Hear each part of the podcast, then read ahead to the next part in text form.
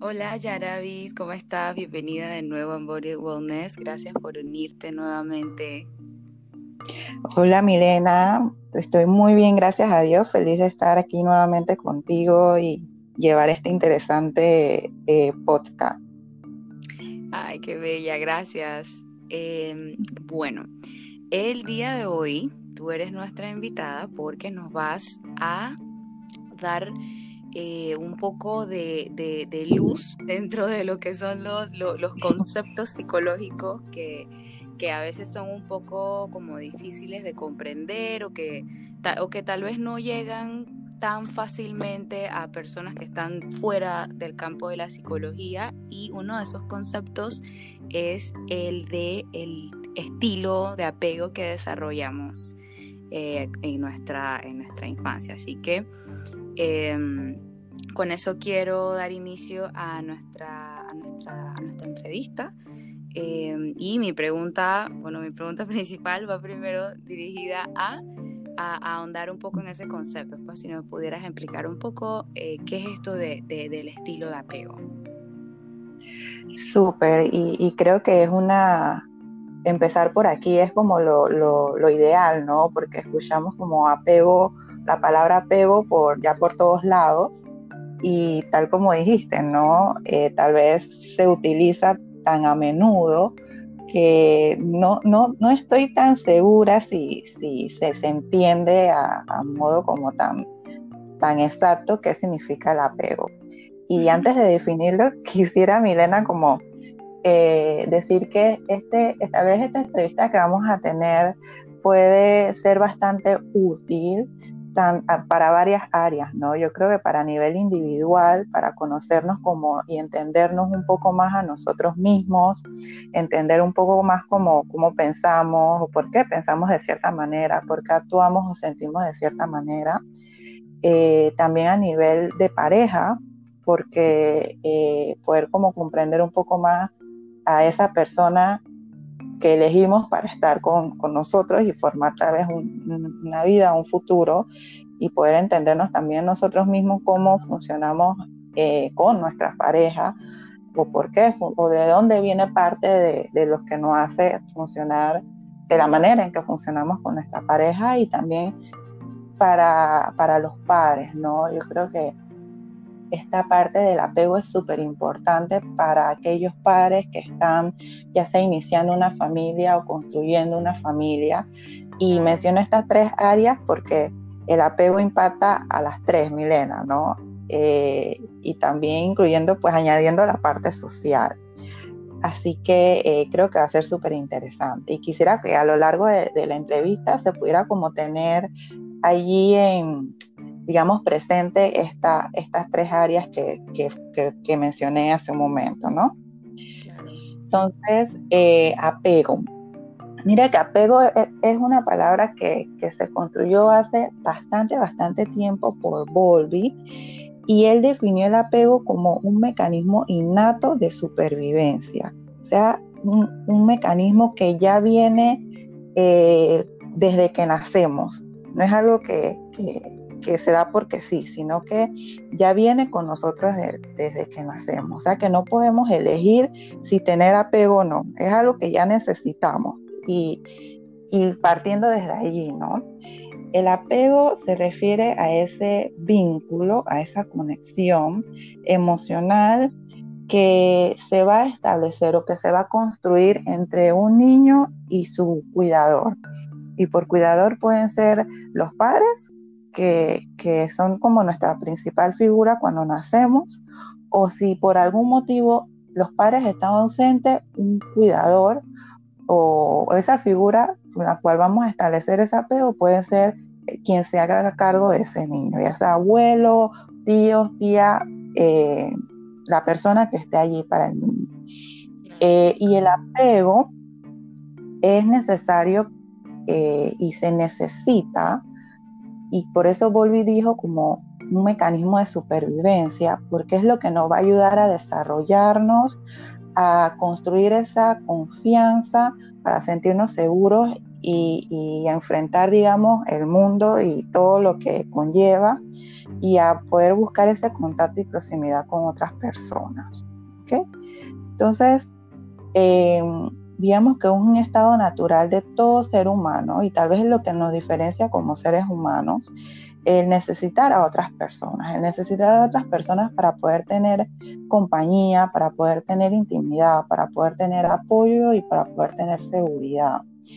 Y ese tal vez necesitar a otras personas puede que no sea solamente como necesitar a otro como pareja, sino como necesitar a otro para obtener estos puntos que mencioné, compañía, intimidad, apoyo, seguridad. Y esto puede ser un amigo, puede ser eh, un, hermano, una prima, eh, un tío, o sea, una, esta persona que nos pueda brindar esto.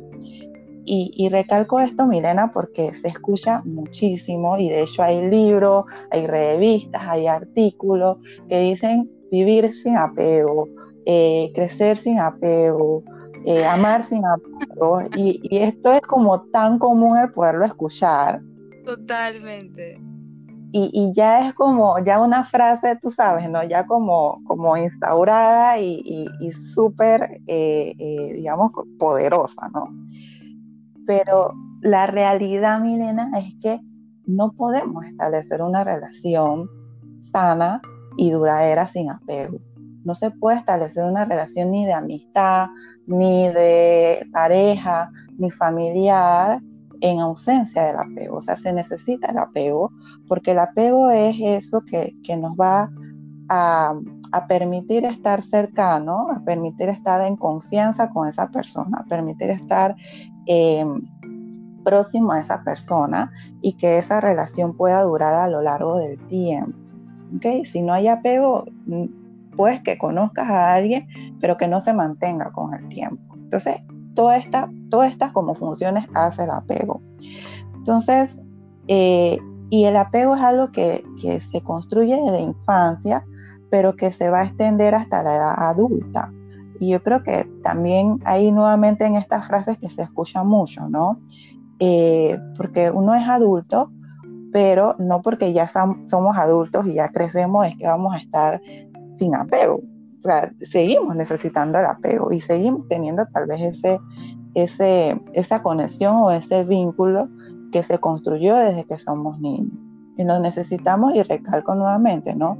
Porque es lo que nos va a permitir sentirnos seguros en el mundo, a requerir ese apoyo, esa comprensión, esa importancia, esa cercanía y ese amor. Y estas son necesidades básicas independientemente de la edad. Entonces todo esto abarca esa palabrita tan pequeñita y cortita, ¿no? Que es apego.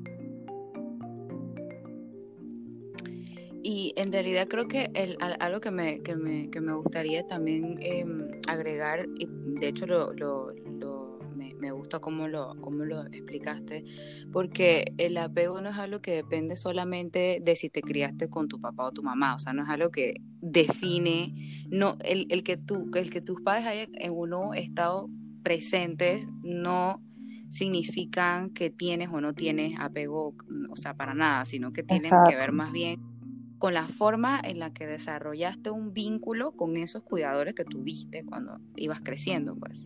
Exactamente, exactamente. Puede que no estén estos eh, los padres como figura principal, pero que exista o haya estado alguna otra persona que pueda que pudo haber proporcionado este este vínculo y esta conexión, ¿no? Claro. Exactamente. Y te, y te pregunto, ¿cuáles son los tipos de apego que, que, podemos desarrollar? ¿Cuáles son los que, los que existen? Bueno, mira, eh, antes de, pasar esa pregunta, Milena, porque yo creo que para poder entender esos tipos de apego, eh, creo como propicio poder como explicar un poquito más cómo se, cómo se forma, ¿no? Eh, claro. Porque no, yo creo que parte lo, hablamos, pero, pero no surge de, la, de, la nada. Y, y se forma, o sea, desde que, desde que nacemos. Desde que nacemos, de hecho, el primer año de vida es el crucial para poder desarrollar esta sensación de seguridad y este vínculo. Y quisiera como enfatizar allí, Milena, porque hay un, mito tan errado de, creer que el, niño, porque es niño y está pequeñito, no sabe nada, no se da cuenta de nada, ahí que no se va a acordar de nada de lo que pasó porque, porque no, no está chiquito.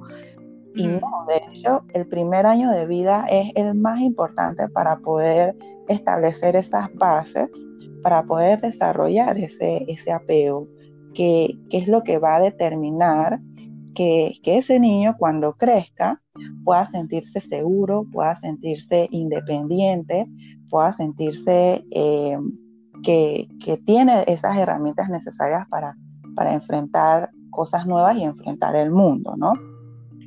Eh, y, describo esto porque los tipos de apegos que, que, allá va tu pregunta, que, que, pueden surgir, va a depender, como bien creo que mencionaste, de cómo eso, de la forma en la cual esos cuidadores van a, interactuar con ese niño en, esta etapa de la infancia.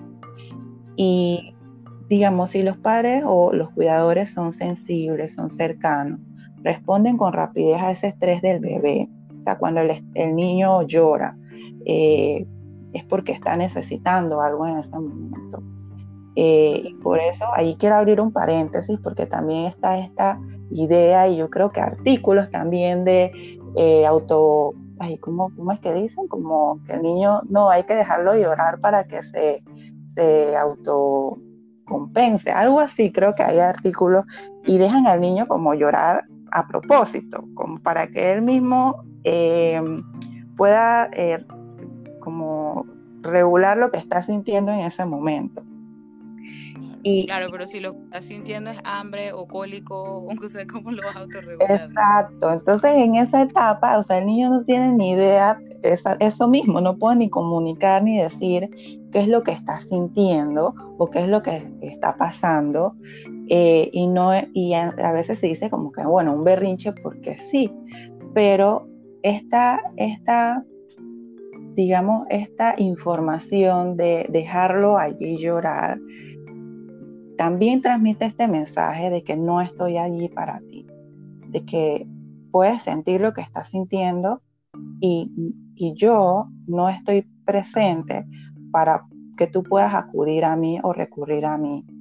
Eh, no tengo o no quiero darte lo que necesitas para sentirte eh, estable y regular ese estrés. De fondo, este es como parte del mensaje que va recibiendo el niño, de que, ok, yo estoy llorando porque estoy diciendo de que algo me, me, está pasando, pero mis padres no hacen nada, o sea, entonces estoy, se va como entendiendo de que eh, si en realidad están allí para mí o no están allí para mí. Y todo eso va como influyendo en esos tipos de apegos que ahorita mismo voy a como describir, ¿no? Entonces, em, va como construyendo esa rapidez o esa constancia en que los padres puedan responder a esa necesidad del bebé, si le pueden dar confort y si ese contacto con ese bebé es tierno y lo puede relajar. Y todo esto va construyendo esa confianza, esa seguridad eh, de que el bebé pueda sentir de que en realidad tengo una persona a la cual contar y de que mis padres o mi, mi cuidador está allí para mí. Y cuando un bebé, un niño, se siente seguro, entonces ese niño y construye esa seguridad en su infancia. Entonces ese niño es capaz, desde su niñez hasta su adultez, ser cercano y al mismo tiempo ser autónomo y ser independiente. Es decir, que necesita de ese apego con ese, ese cuidador primario para poder desarrollar esta autonomía y esta independencia, que es lo que se quiere cuando uno es adulto. Y asimismo, cuando crecemos eh, y establecemos, digamos, una relación de pareja, entonces nuestras parejas pasan a ser esa, van, como a sustituir un poco o a complementar esa figura de apego. Entonces, de adulto, nuestra pareja es nuestra figura de apego. Entonces, eh, entonces, nuestra pareja también eh, son aquellos en los cuales nosotros podemos eh, tener esta sensación de si me puedo, si puedo contar con él o ella y si me da esta seguridad. Y si yo me siento segura con mi pareja, porque tengo un buen apego y un vínculo con él o ella, asimismo puedo sentirme segura para enfrentar las dificultades o los problemas que, trae la vida.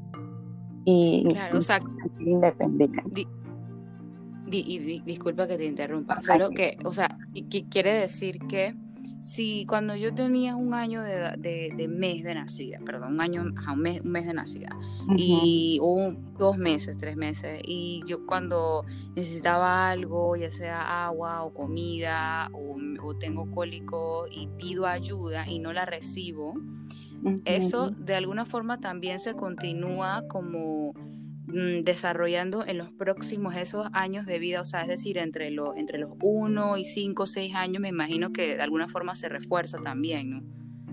Eh, sí, sí, los, digamos que se, se, ya el niño va estableciendo como, como esta base o interiorizando de que, de que no hay nadie allí para mí, ¿ok? Entonces, si a lo largo de esta, de este del pasar de los años, todavía el niño sigue como, no, no es una, una persona o una figura, además de los padres, que le puedan dar una experiencia distinta a ese niño, igual entonces sigue creciendo como esta sensación. de que nadie está ahí para mí. Exactamente. Entonces, esa pregunta tuya es interesante porque si el apego se, establece en las bases o se construye en su mayoría desde niños, eh, pero es posible, eh, digamos, reestructurarlo o cambiarlo o cambiar de, tipo de, apego teniendo experiencia distinta. Ya cuando la persona eh, crece o establece, digamos, una relación de pareja. Y si estos estilos, este estilo de apego que, que se formó desde niño eh, todavía está presente, es posible que con su nueva relación de pareja poderlo modificar, pero eso también ya requiere como un proceso terapéutico, porque ya ha sido algo como a través de los años que, que ha estado como allí presente, ¿no? Entonces, eh, pasando entonces a tu pregunta anterior de los estilos de apego, em, existen cuatro estilos de apego. Está el apego seguro, está el apego inseguro, y este se divide en dos, en inseguro evasivo y en inseguro ambivalente, está el apego desorganizado. Entonces, para empezar, eh, voy a describir el apego seguro, que es el más sano. Y es como el, ideal, el, que debería de tener toda persona, o el más sano para que toda persona pueda funcionar de una manera sana. Entonces, em, quisiera, voy a como a describir primero ciertas características de, de los padres que pudieron como darse en esa experiencia temprana del niño y cómo esto se puede reflejar entonces al, ser adultos y también como al establecer algunos puntos como establecer una relación de pareja, ¿no? Entonces, las personas que tienen un apego seguro eh, tuvieron estos padres o estos cuidadores que, se, que mostraron una preocupación sincera por ese bebé estos cuidadores que fueron capaces de reconocer esas necesidades del bebé. Está esta palabra como de, leer al bebé.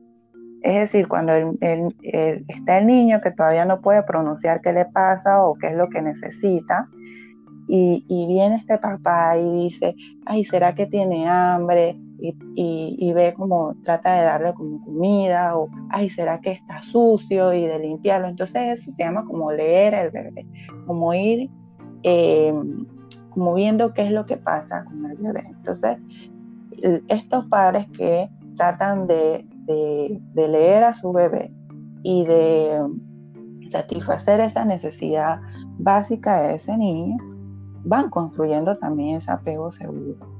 Eh, también son estos padres que son súper receptivos a, esos estados emocionales y afectivos del niño, ¿no? Que como estos padres que pueden entender y aceptar si el niño llora, si está triste, si está enojado, si se ríe, como estos estados emocionales del bebé o del niño, ¿no? Entonces, estos padres que pueden y tienen como esta capacidad de estar allí presentes, cercanos, eh, que llenan esas necesidades del bebé, van estableciendo este apego seguro. Y el niño va creciendo con esta sensación de que estoy seguro de que mis padres están allí para cuando yo los necesite. Entonces, cuando crecen, estos niños entonces se convierten en adultos que se sienten obviamente seguros, eh, que, que se sienten bien estableciendo relaciones interpersonales, incluida la intimidad, podrán identificar estos niños con este apego seguro, eh, quién y qué cosas le puede hacer daño y, y cuándo es el momento para poderse alejar y quién y qué le genera bienestar para poderse acercar. ¿okay? Como teniendo esta, esta noción, ¿no?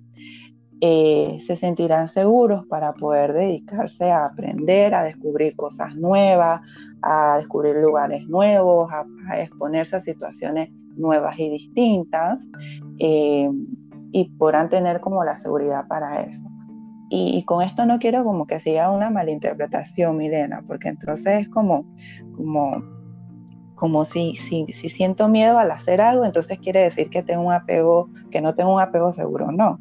O sea, son eh, el, tener miedo a enfrentarse a algo, tal vez una, una emoción natural, ¿no? Pero eh, que te sientas como con este miedo, pero al mismo tiempo que, que el paso o te atrevas o, o, puedas discriminar si lo hago o no, ¿no? Entonces, a veces se puede como malinterpretar. Entonces, son adultos que también reconocerán cuando ellos se sienten angustiados, como ya hace un momento, cuando se sienten con miedo y que también pueden, reconociendo estas emociones, buscar consuelo y apoyo en otros. Y eso es súper clave, porque quien tiene un apego seguro puede acercarse al otro y decir, sabes que tengo miedo, eh, necesito como que me abraces, necesito que estés aquí para mí, nada más como me, consuele, o necesito que me acompañes a tal cosa porque tal vez sé que solo no puedo. Eso es un apego seguro, porque puedo recurrir al otro y pedir ayuda, porque de chico pedí ayuda y mis padres me, me, me la proveyeron, ¿no? Entonces, a diferencia de los otros estilos de apego que tal vez vamos a ver más adelante, van a poder ver la diferencia, ¿ok? Entonces, ese es uno. No sé si allí, Milena, tienes alguna pregunta o si paso al otro. Eh, bueno, yo, yo creo que mejor eso sigue, sigue y entonces al final ya yo voy, voy, voy armando mi, mi, mi pack de... Dale, pues, ok. Entonces, el otro tipo de apego es el apego inseguro evasivo. ¿ok? Evasivo es como, como que evade, ¿no? La palabra lo dice. Entonces, las personas que crecen con este tipo de apego, eh, de niños, tuvieron estos padres que fueron como muy rígidos e inflexibles. Estos padres que, que mostraban esta conducta de rechazo o también de hostilidad ante la, ante la expresión de esas necesidades del bebé. Es decir, si el bebé lloraba, si el bebé em, se veía como temeroso o que tenía miedo o, se quejaba. Entonces, como estas reacciones de estos padres, como, como a rechazar esta necesidad o a enojarse por el estado emocional de este bebé. Y ahí quiero como abrir un paréntesis, ¿no? Porque no es que si tu bebé lloró y tú te enojaste, ya, hay una, ya le destruiste el apego al niño. No, Todas estas características que vamos diciendo no son cosas de momento, sino son eh, conductas que se mantienen a lo largo del tiempo, ¿ok? No es que si... Exacto. No es que si un momento, bueno, yo como padre o como madre estaba estaba frustrada, estaba cansada y ay, me enojé con el bebé, ya se dañó el niño, ¿no? Para toda la vida. No. Sino son cosas, son conductas que por ese año y a lo largo de los años de ese bebé se fueron repitiendo y se mantuvieron. Y que ese padre siguió siendo así. ¿Podrías dar como un ejemplo de, de, cómo ese tipo de, cuidador o cuidadora lo sigue, o sea, sigue repitiendo ese patrón, digamos, cuando ya eh, está en una etapa tipo kinder, pre-kinder, o sea, que, ya no es necesariamente que, no puedes hablar y expresar tus necesidades, sino que tal vez son otras conductas que el cuidador sigue repitiendo, pues, como que si recuerdas, tienes algo como en, mente de, algo así específico. Sí, por ejemplo, si el niño eh, eh, va digamos, a, la escuela y le pasó algo en, la escuela eh, o, tuvo tal vez una, experiencia en la escuelita, ¿no? O si el niño es, más específicamente si el niño tiene como este temor a, ir a clase, a ir a la escuela. Eh, y, no solamente temor a ir a la escuela, sino como temor a ir a la escuela, o si el niño tal vez se pone un poco ansioso cuando un amito, digamos, le habla, son como ejemplos, ¿no? Y le, le dice esto a los papás, ¿no? Como que, o le habla esto a los papás, o se lo demuestra, ¿no? Y el papá entonces, en lugar de, de, darle una respuesta que lo pueda comportar o que pueda aceptar esta emoción del niño, reacciona como una hostilidad o como un rechazo. Y, y, por ejemplo, le dice al niño, ay, tú siempre, con, o sea, sintiéndote así, o, no tienes que sentir nada de eso. Son como ejemplos, ¿no? Pero como te digo, no estás eh, como eh, encapsulado en un solo momento, sino que son como experiencias distintas. Exacto, que se van repitiendo, que no es la misma situación, pero lo que se repite es la misma forma en la que la persona reacciona a las necesidades que en ese momento está expresando la criatura. O sea, entonces, y siento que, que, eso es algo que, pesa mucho en el inconsciente y en el yo, porque eso te dice y, y prácticamente te hace pensar que expresar tus necesidades siempre se va a convertir en una situación negativa en la que tú vas a terminar sintiéndote peor. Exactamente, exactamente. Y de hecho, esta experiencia en este primer año de vida ya va construyendo eso. Entonces puede que, que ese niño que ya estuvo en contacto con, este, con este padre, eh, ya cuando llegue a kinder, puede que ni siquiera lo diga, ¿no? O sea, puede que, que ni siquiera eh, haga el intento de expresar sus emociones o sus necesidades, porque ya aprendió a que si lo expreso, puedo ser rechazado. O si lo expreso, eh, mis padres entonces se van a enojar conmigo. Entonces no tienen ninguna seguridad de poder, no hay seguridad en ese momento con estas personas, estos padres, de poder decir qué es lo que yo siento. Entonces como mejor ya no lo digo. ¿No? Eh, y esto, eh, digo, por eso mencioné al inicio, se suele pensar que estos primeros años de vida no pasa nada, pero de hecho sí pasa, ¿no?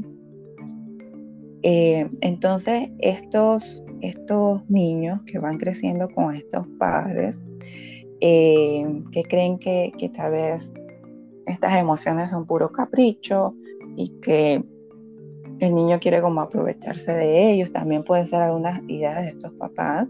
Entonces estos niños se convierten en adultos que restringen o inhiben el deseo de, reconocer sus propios estados emocionales.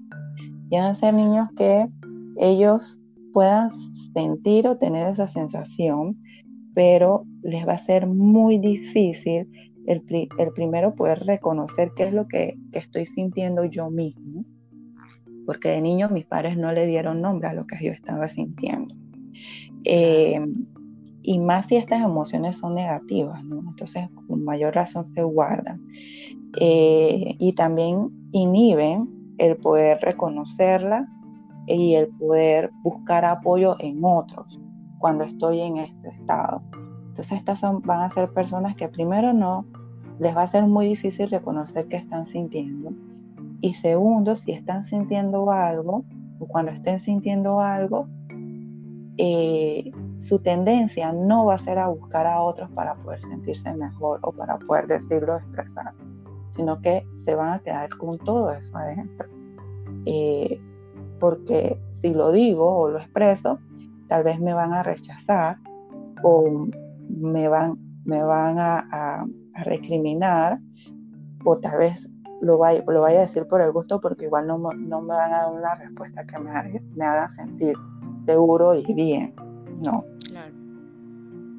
Entonces, y esto también se puede ver en, la, en adultos que, luego tienen relación eh, de pareja, cuando en, la pareja, el, miembro de la pareja no le dice al otro realmente qué, qué, es lo que le pasa y de hecho se les hace difícil establecer también una, una relación de pareja cercana porque es como, como estar en pareja, pero al mismo tiempo estar solo, porque no tengo la seguridad de decirle a mi pareja que lo necesito, ¿no? No sé si se entiende. Ok, entonces el otro tipo de apego es el apego inseguro, pero el apego ambivalente. Y la palabra lo dice, ¿no? Como dos cosas contradictorias. Y las personas con este tipo de apegos de bebé tuvieron un cuidador inconsistente e, e, inconstante. ¿Qué quiere decir eso? Son estos cuidadores que, que a veces tú los veías que estaban cercanos y sensibles y que podían dar como este cariño y respondían a las necesidades del niño. Pero otras veces, entonces el cuidador era eh, inestable, era hostil eh, y no, no prestaba preocupación a las necesidades del niño. Entonces había como una, existía como una fuerte ambivalencia de, cómo realmente se, manejaba este padre y esto era ya más por temas individuales del mismo padre de familia, ¿no? O dependiendo de su propio estado emocional, entonces así mismo reaccionaba ante el niño. Y esta ambivalencia genera entonces fuerte angustia en los niños porque entonces van a ser niños que están atrapados en, este eh, desconcierto de no sé si ahora es un buen momento para poder llorar, no sé si ahora es un buen momento para poder eh, expresar que tengo hambre, que necesito un abrazo o que tengo miedo, porque no sé si ahorita mismo mi padre o mi madre o la persona que esté conmigo está hostil o está cálido o está cercano. Entonces es como una gran inseguridad que entonces con la cual va creciendo el niño de, de, este estar es como en este 3 y 2, ¿no? Entonces de adultos, eh, son adultos que queriendo estar con sus personas queridas por un momento y al rato entonces experimenta esta molestia o esta rabia muy fuerte eh, ante, ante esta sensación de no sé si, si esta persona con la que estoy en algún momento me va, me va a abandonar. Y cuando ven esta conducta como de de que el otro se aparta un poco o de, que se separa, que puede ser normal, entonces piensan de una forma extrema que, se le va a abandonar, de que se está apartando de mí porque entonces ya llegó el momento que se va a ir. Entonces de niños crecen con esta inseguridad y de adultos establecen también relaciones eh, con esta sensación de abandono. Y pasa no solamente con parejas, también tal vez con amistades, de, de, ok, ahorita me estás tratando bien, pero si te noto un poco raro o rara, es porque ya vas a dejar de ser mi amigo o te vas a ir y me vas a dejar solo eh, y esta amistad no va a ser real. Entonces, prefiero en ti. Exactamente. Entonces, como siempre está esta sensación allí de fondo. Y, y tendrá entonces una hipersensibilidad a estas emociones negativas y expresiones de intensificación de angustia. Entonces siempre están como angustiados eh, y con esta sensación de fondo de en algún momento no estarás allí para mí. Claro. Em, y este suele, se suele, suele verse, eh, digamos, bastante, este, este apego ambivalente. si te digo la verdad, creo que yo, eh, en verdad, hace de unos meses para acá he estado trabajando ese el, el, tema del apego y sí me identifiqué totalmente con el, con el apego ambivalente y contando una pequeñita experiencia que tuve cuando yo me di cuenta que tenía ese tipo de apego fue eh, en relación a una relación de pareja en donde yo recuerdo que estaba hablando en ese momento con, con mi, en ese momento que era mi novio, mi exnovio, y él mencionó a, a, a, alguna de sus exnovias en algún momento. Y no sé por qué, pero en el momento yo tuve una reacción como, como emotiva, como, pero yo no sé, o sea, por qué esto me está haciendo sentir así. Entonces, como yo tampoco es que sabía expresar bien mis emociones, ni sabía realmente cómo ponerle el, dedo y que ah, esto es lo que estoy sintiendo por esto, por esto y por esto.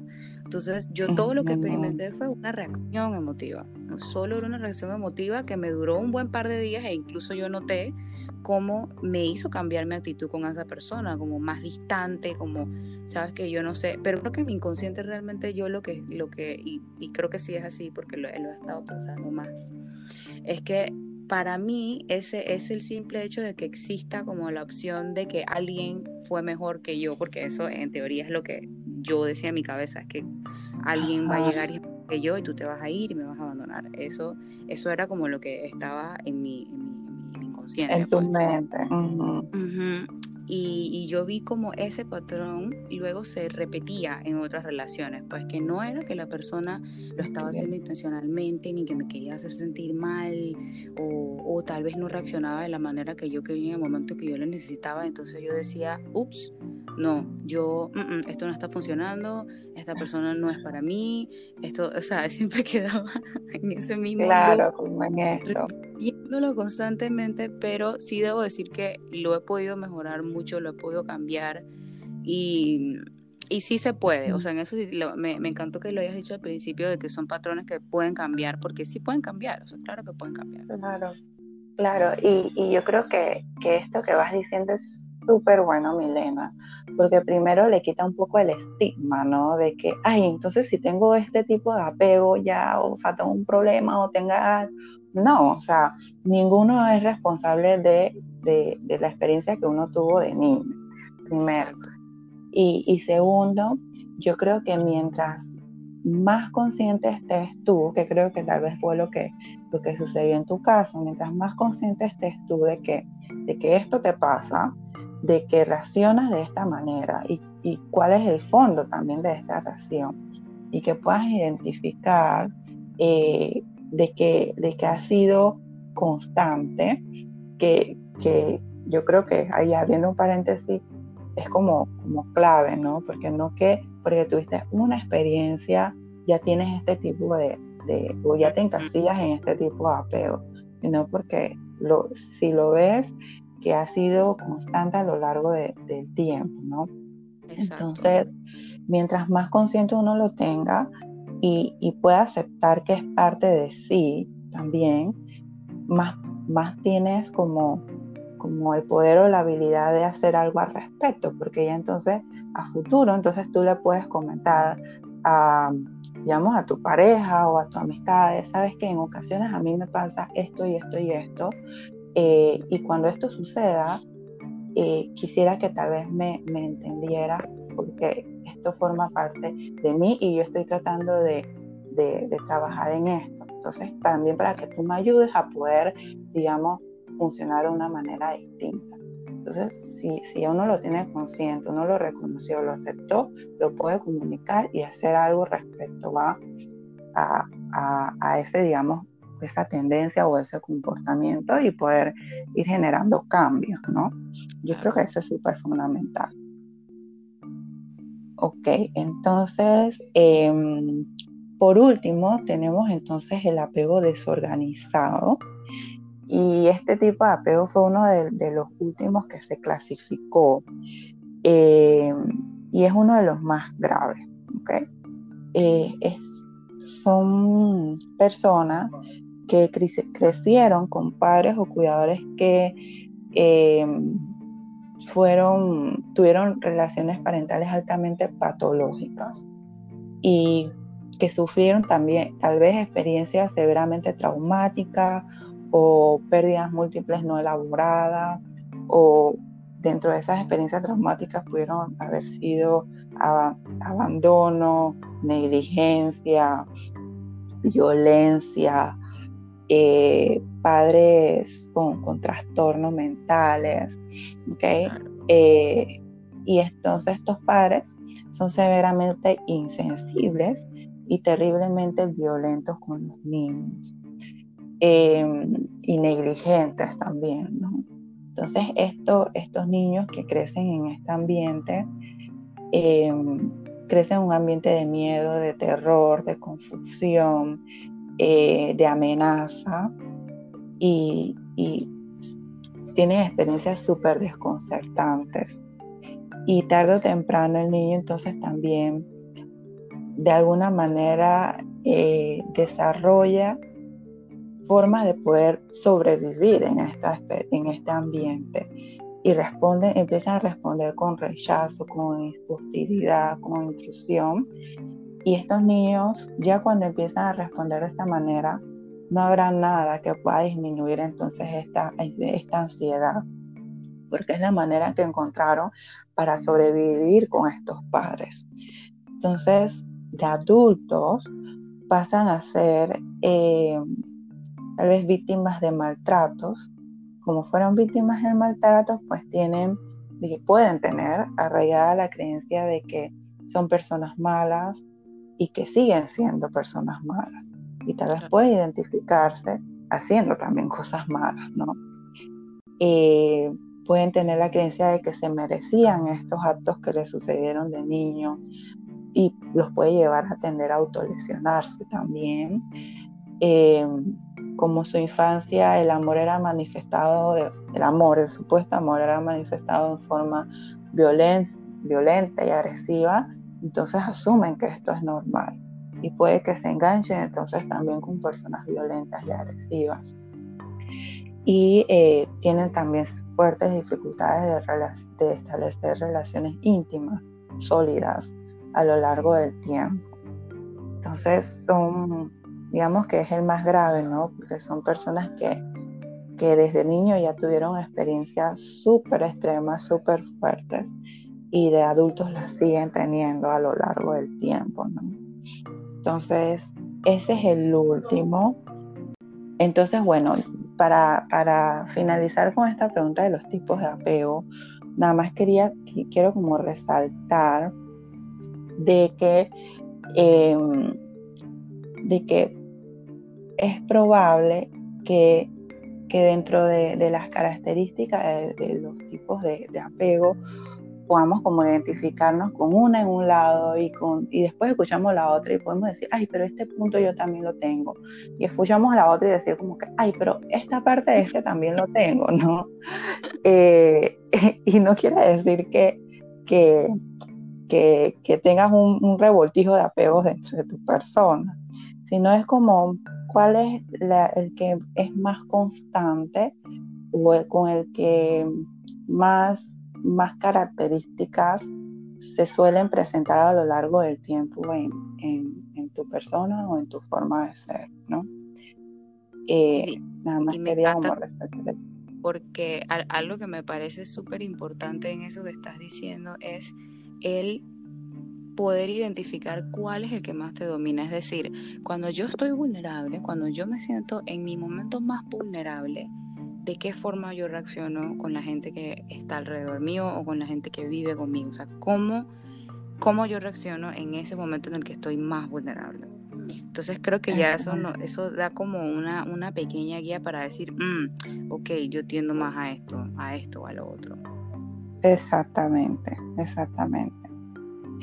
Eh, y bueno, lo que hablábamos eh, del tema de, los padres, eh, también están los casos, ¿no? En donde existen estos padres con, tal vez ciertas características que pueden tender a un apego tal vez no tan positivo, pero hay casos en donde están estos padres presentes pero al mismo tiempo están, digamos, estos abuelos, que es lo que más suele pasa.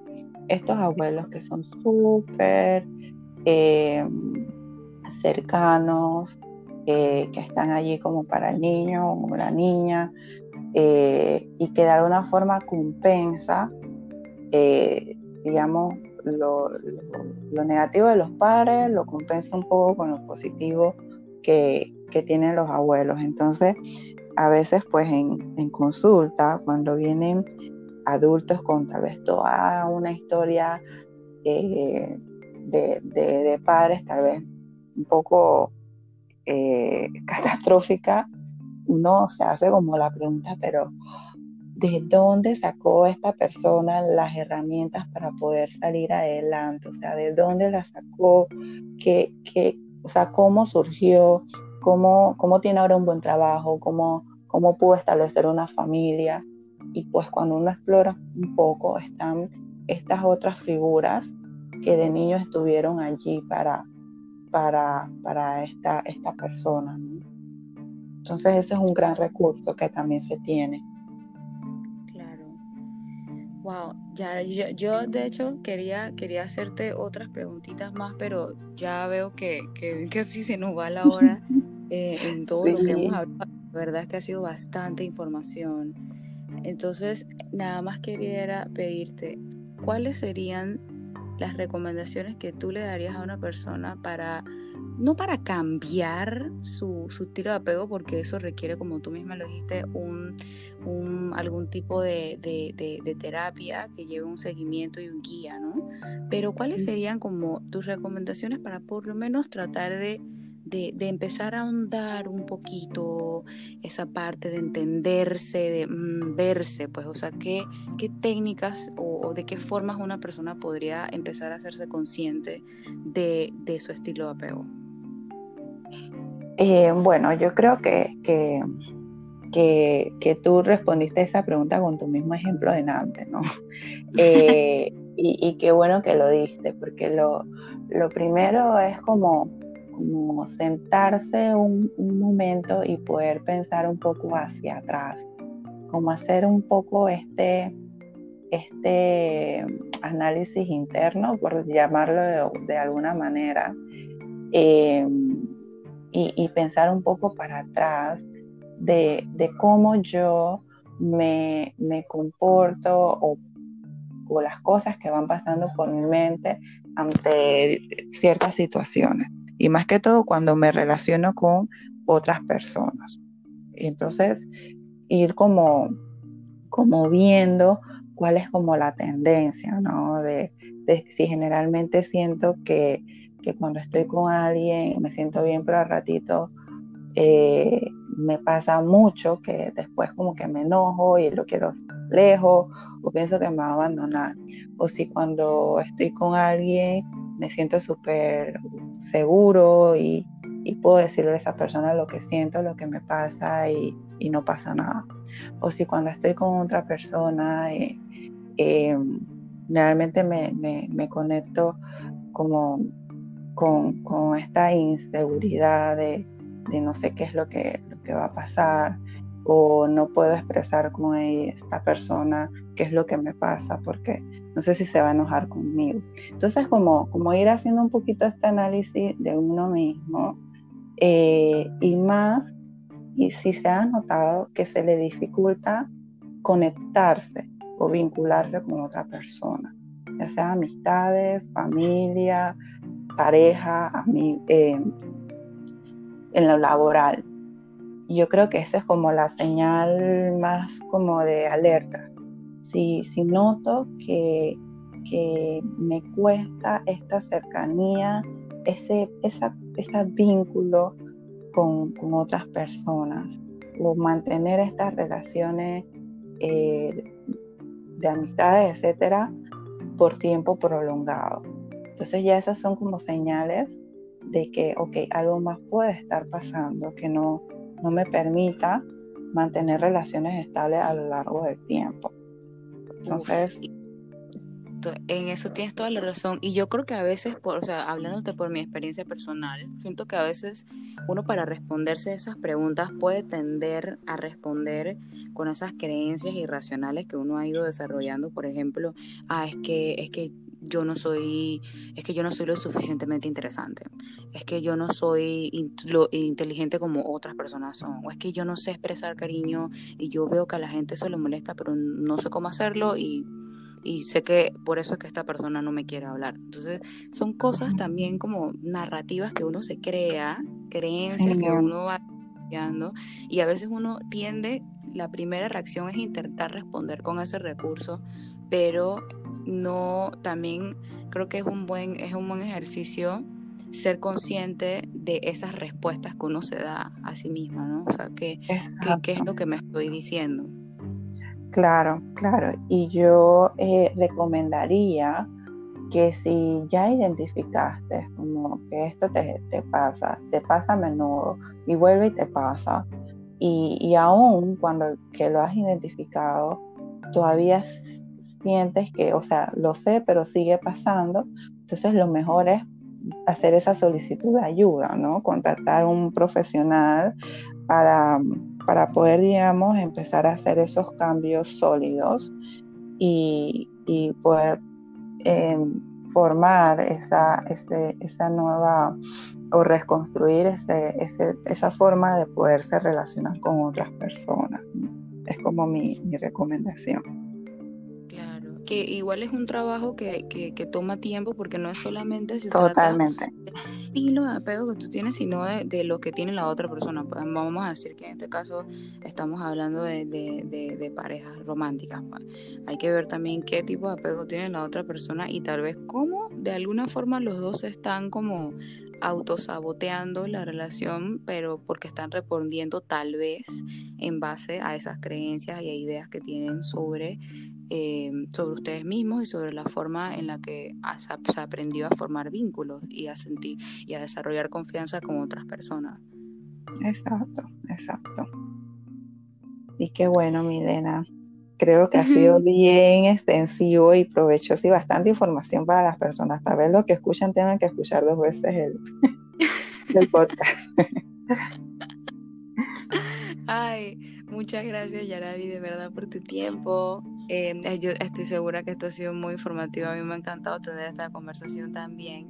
Y bueno, em, muchas gracias por estar con nosotros el día de hoy. Espero que tengas una semana súper linda.